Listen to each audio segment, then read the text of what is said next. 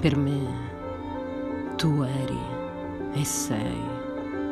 una ragione di vita, nel senso che i miei sentimenti migliori, tu forse non lo crederai, si indirizzavano naturalmente verso di te e mi davano l'illusione di un'esistenza del tutto io provavo per te una varietà così ricca di sentimenti che per così dire ogni minuto e ogni secondo nei miei rapporti con te era diverso dal minuto e dal secondo che l'aveva preceduto. Questi sentimenti avevano superato ormai tutte le prove possibili, quella del tempo,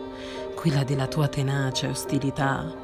quella delle incredibili e stravaganti cose di cui mi accusavi, erano diventati insomma il peso che manteneva costantemente la bilancia in equilibrio dei miei rapporti con te.